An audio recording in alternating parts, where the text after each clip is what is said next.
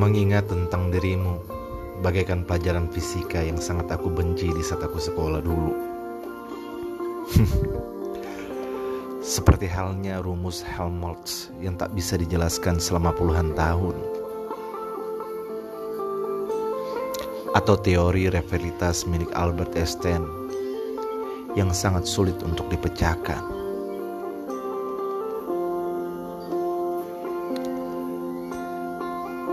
Aku mencoba dengan akal untuk menghapusmu dari semua kontak handphoneku dan galeri albumku. Tapi aku lupa satu cara untuk menghapus kamu yang telah berakar seperti pohon mutselah dalam pikiran dan hatiku.